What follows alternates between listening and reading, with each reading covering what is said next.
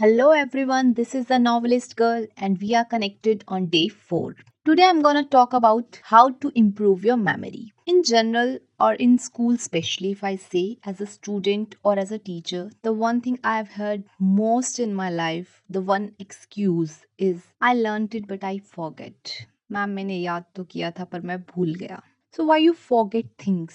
All you need to know is how your memory and how your brain work. This knowledge will help you in your everyday life when it comes to remembering people's name, commit important information to memory, or if you are a school student and want to score perfectly in your exam. So if I ask you what is the brain, the most common answer is it is a biological lump of neurons. But if you further study, you will get to know that it is about three percent of our body weight, but it consumes twenty percent of our energy intake every day. Every day. It is consuming twenty percent of our energy intake. It doesn't matter what you are doing, whether you are just sitting listening to me or doing any physical exercise or anything else. It's about the same level of energy consumption all the time. So it has a lot of neurons and they like to connect to each other. Almost tens of thousands of connections. That is also why we are all unique. Like it's just impossible to copy or to make two identical brains. So stronger we make the connections,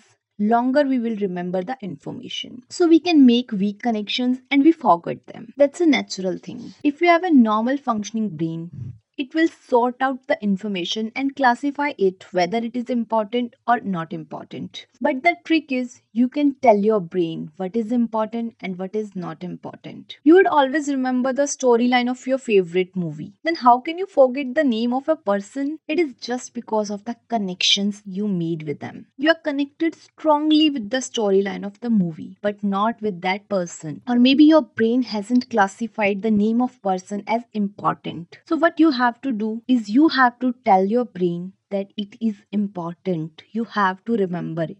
To remember anything important, tell your brain a funny story and make the strong connection.